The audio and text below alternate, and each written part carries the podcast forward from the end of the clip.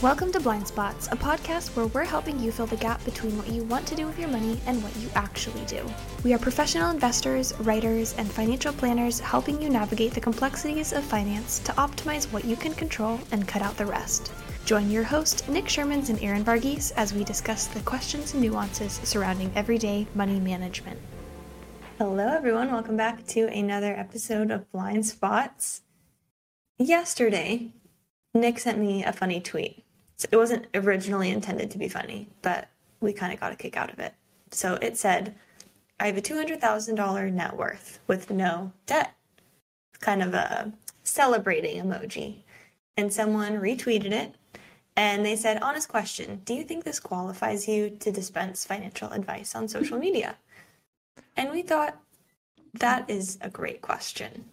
Tell me what you thought about that tweet. Well, the tweet was comical because one, I think the person was positioning it like uh, like they had, had arrived, in which that's great. I mean, like we're all playing a different game.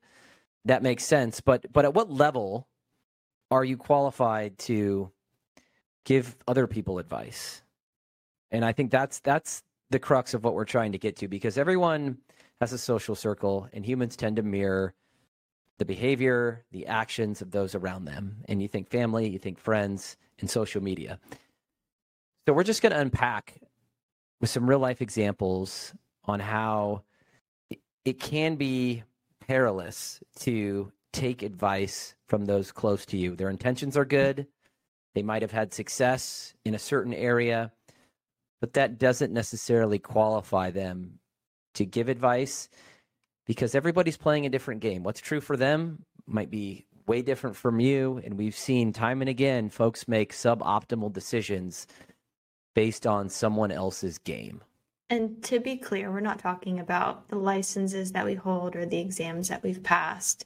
This is more about the other people that are in your life or on your phone, on social media, that are outwardly just giving advice, whether directly or indirectly.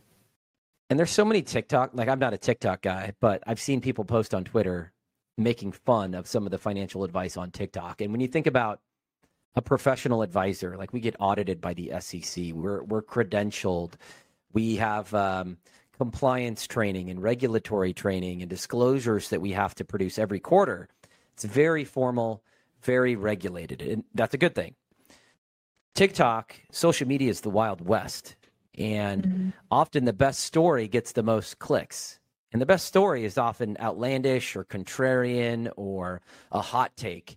And I think a lot of people can get sucked into that. And there's just a lot of really poor advice on social media. And someone, I mean, I've said this in the past, but people on social media, whether you're talking about money or something else, they get paid for engagement. They don't get paid for your outcome. So I think once you understand that, you'll take bits of advice with a grain of salt. I've seen some outlandish claims on social media and it you just have to stop and laugh when you know better. But the flip side of that is someone who is completely clueless. They don't know how anything works in the world of finance. And that is probably the majority of people out there. And that's no disrespect or hate to other people. That's why professionals exist is to spread the good news. But when you have so many people who are just spouting opinions and um, kind of half ideas or half truths, it can get really messy. So that's the message today is about just more being careful who you listen to. Well, I'm bringing this back to the cohort in which we work with. Most of our clients, I'd say 70 to 80%, are retired or about to retire. Yeah. So they may or may not be on social media. However, they are with their friends and peers Mm-hmm. And I don't know mm-hmm. about you, Aaron, but it's quite common for me in a client meeting to hear someone say, "Hey, my my aunt did this, or my dad used to do this, or my neighbor says I should do that," mm-hmm. and people people mean well. They they like the person that's giving the advice, so they might overweight it. But mm-hmm. what ends up happening is is not the original intent. It's it's making decisions outside of your framework, making decisions that don't apply to you, taking a simple a simple situation and making it messy. So so what we're trying to do is not shame those well-intentioned people, but help you develop a, a filter in what you can focus on and what you can do to avoid getting sucked into some of this social pressure or well intentioned advice that really doesn't apply to you. So, what does that sound like in practice? We have two relevant and two recent examples. So, the first was one who, the first was one who came to us and they said, I was hanging out with my friends. They told me that I should buy a rental property because they could save money on taxes. So, so this person was with their friends. One of the friends, or several of them, say said that they were buying real estate property to help reduce their tax bill. So our person came back to us and said, Hey, I just spent a weekend with my friends. They said I should be buying real estate to reduce my tax bill. Now, this person that came back to us had a let's call it a concentration in a in a stock and it was a sizable part of their balance sheet. Their goal was to reduce that exposure to the individual stock while mitigating their taxes. We had a plan in place to do that. We have a plan in place to do that. Okay, that's the most important thing. Part of financial planning is to identify the most important thing and start there. This other stuff may or may not apply, it may or may not make sense, but it's not the most important thing. But most importantly, my my friend had blinders on to what other things these people were ha- had going on. So yeah, that might make sense for them to buy a rental property. They're working with the CPA. They're working with a real estate a, a real estate agent. That that might make plenty of sense for them. For for my friend, it made absolutely zero sense. And the thing about that situation that I think we needed to remind them of is that the intended purpose of reducing the concentrated position was to lower their overall risk exposure by right. purchasing a rental property or any other form of real estate, while it's a different type of risk, it is inherently risky in and of itself. And so you're adding, while you're reducing risk on one side, you're also adding risk in another way on the other side. So it really didn't make sense for their situation. Does that mean that there aren't other tax things that they could button up in different places? Absolutely. There's probably something out there somewhere, but it's not a one to one solution for everybody. Well, well, and furthermore, the, there's a softer side to this. So, so I know my friend. I went to college with him. He would have zero patience and tolerance dealing with a renter, calling him at midnight saying the plumbing is all backed up. Like my one of my beefs with real estate investors, this whole passive income movement. Real estate investing is not passive at all. It's very active. So there was the financial side which didn't make any sense. There was the softer side, which made even less sense because it would drive this person crazy. And it all goes back to identifying the game that you're playing. You have a plan in place. What your friends are doing, what their friends are doing, probably doesn't apply to you. Everybody's got their own circumstances that they're working through. So people get in trouble when they're taking bits and pieces from everyone around them completely out of context and trying to jumble it together with their own personal plan. You're always going to be confl- confused. You're going to be rudderless. That's not a repeatable framework for making sound money decisions. That's more emotional, subject to whims and what's the latest fad. Like you find yourself chasing what's hot. And and for most people that's just not a a reliable plan. On the topic of chasing what's hot, our second example of how we saw this play out in the real world is a couple who has gotten caught up in Airbnb. Now, for a lot of people, the short term rental space has done really well for them, but it doesn't always work out well for everyone. Do you want to expand on this? Yeah, so this couple was uh, stumbled across a friend, like a mutual friend of somebody that was talking about how much money they were making through through short-term rentals like VRBO and Airbnb they started reading up on it. They purchased their first Air- Airbnb rental, which turned into three, which turned into five, which turned into seven. Now they are heavily in debt. They're borrowing money from family. They're struggling to rent the properties. And it's turned into this massive st- stress in their life. And they never set out to invest in short term rentals. I don't think they fully understood the commitment, the market, the leverage, the debt involved the the hassle with guests and and and being a host and making sure uh, that you're always booked and they they ended up with properties in I think California, Tennessee, Washington, mm-hmm. and now they're mm-hmm. looking to sell these properties for less than they paid for them, and it's just created a massive liability, a massive headache. And again, it all stemmed from talking with someone that was playing a different game, thinking there was a, a quick, hot shortcut to making a bunch of money, mm-hmm. and going and doing something without a framework or understanding the risk to it. And it's just a really sad story. And I think a lot of people have have fallen into this because you know a lot of real estate people think that real estate only goes up but when you're dealing with debt when you're dealing with property that really magnifies and widens the range of potential outcomes. You know, when things are good, they're really good. When things are bad, they're really bad. And unfortunately, uh, this couple is on the wrong side of it. I'm really interested to see how Airbnb does in the future because you've got so many just regular families that own one or two properties. And, you know, five years ago, it was easy to be highly leveraged.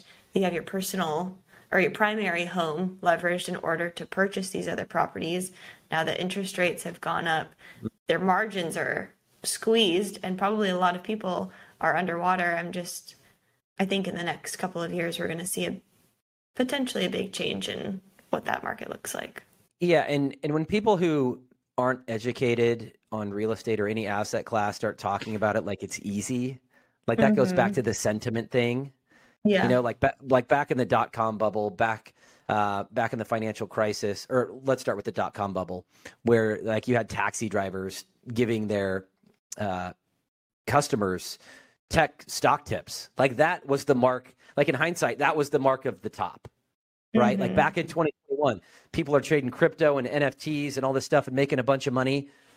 That really was the top. People were trading monkey pictures for millions of dollars. In hindsight, that was an obvious trade that filled up with a-holes.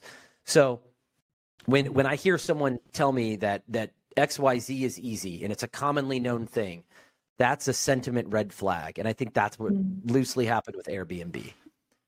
Isn't there kind of an old saying like if the the guy that's shining your shoes is giving you advice, it's kind of the same thing like that's your indicator.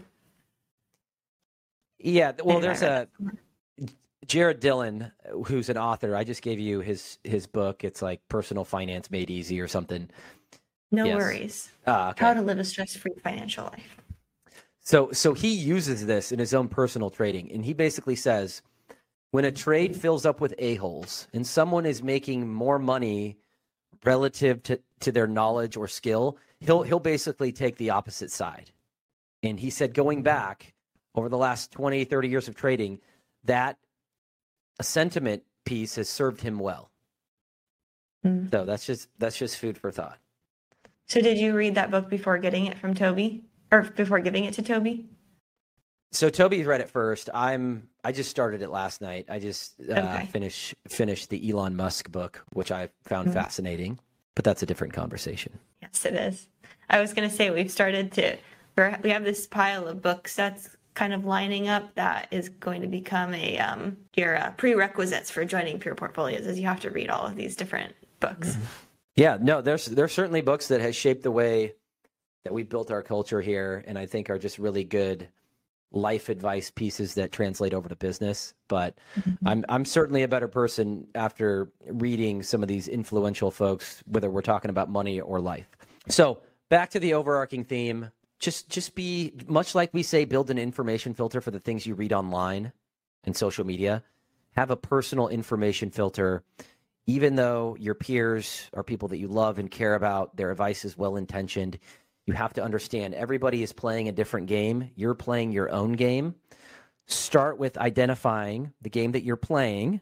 That'll make all of these other pieces of advice these hot takes uh, much more easy to distinguish the meaningful from the meaningless if you identify what game you're playing. Do you want to wrap it up there, or would you like to cover the opportunity set maybe what your parents had versus present day?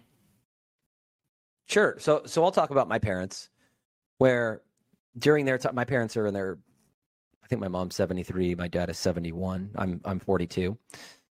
So back in, back in their time, it was very common for them to have a job, for 30 plus years, take a lunch break, eat their cheese sandwich. They get a pension. They saved and invest. They live below their means. They often retired in the same house that they came up in. Very simple life, very fulfilling life. They're they're extremely happy. They're around their kids and grandkids. That's great. Now, well, and it's not uncommon for parents to give their kids advice. And as much as we don't like to admit it, uh, we often exhibit the same behaviors and tendencies as our parents, especially as we mm-hmm. age. Like I'm, I'm, I'm starting to see that in myself. I don't know how I feel about it quite yet, but that's a that's a fact. It's not uncommon for parents to give their kids advice about money. Some of it mm-hmm. might apply, some of it might not apply. Why it might not apply is when we came up, and Aaron's younger than I am, but I, I think this loosely holds.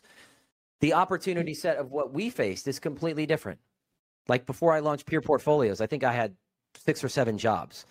Back in the 60s, someone might view that as a red flag. Back mm. in the mm. mid 2000s, that was completely normal. Now there's side hustles. You can make money online. You can make money in your underwear. Um, there's all sorts of ways to click buttons online and make money.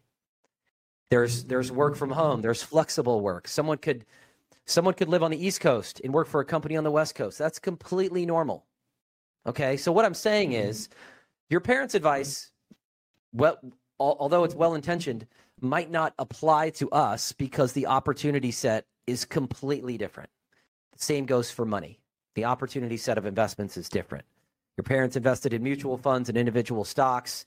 Your parents might have used a broker. They called them up, or the broker called them up and said, "Oh, I think Johnson and Johnson is really going to move today. We should buy some." That's not the case today. Young people are investing in in, in digital assets, in real estate, in fractional art, uh, in all sorts of stuff. So, again, I'm I'm belaboring a point, but the opportunity set is different. Take their advice with a grain of salt and it goes back to identifying the game that you're playing. That makes everything else much more clear. I think that's a good place to wrap it up. Okay, Aaron's on the verge of taking a nap, so we're going to wrap it up.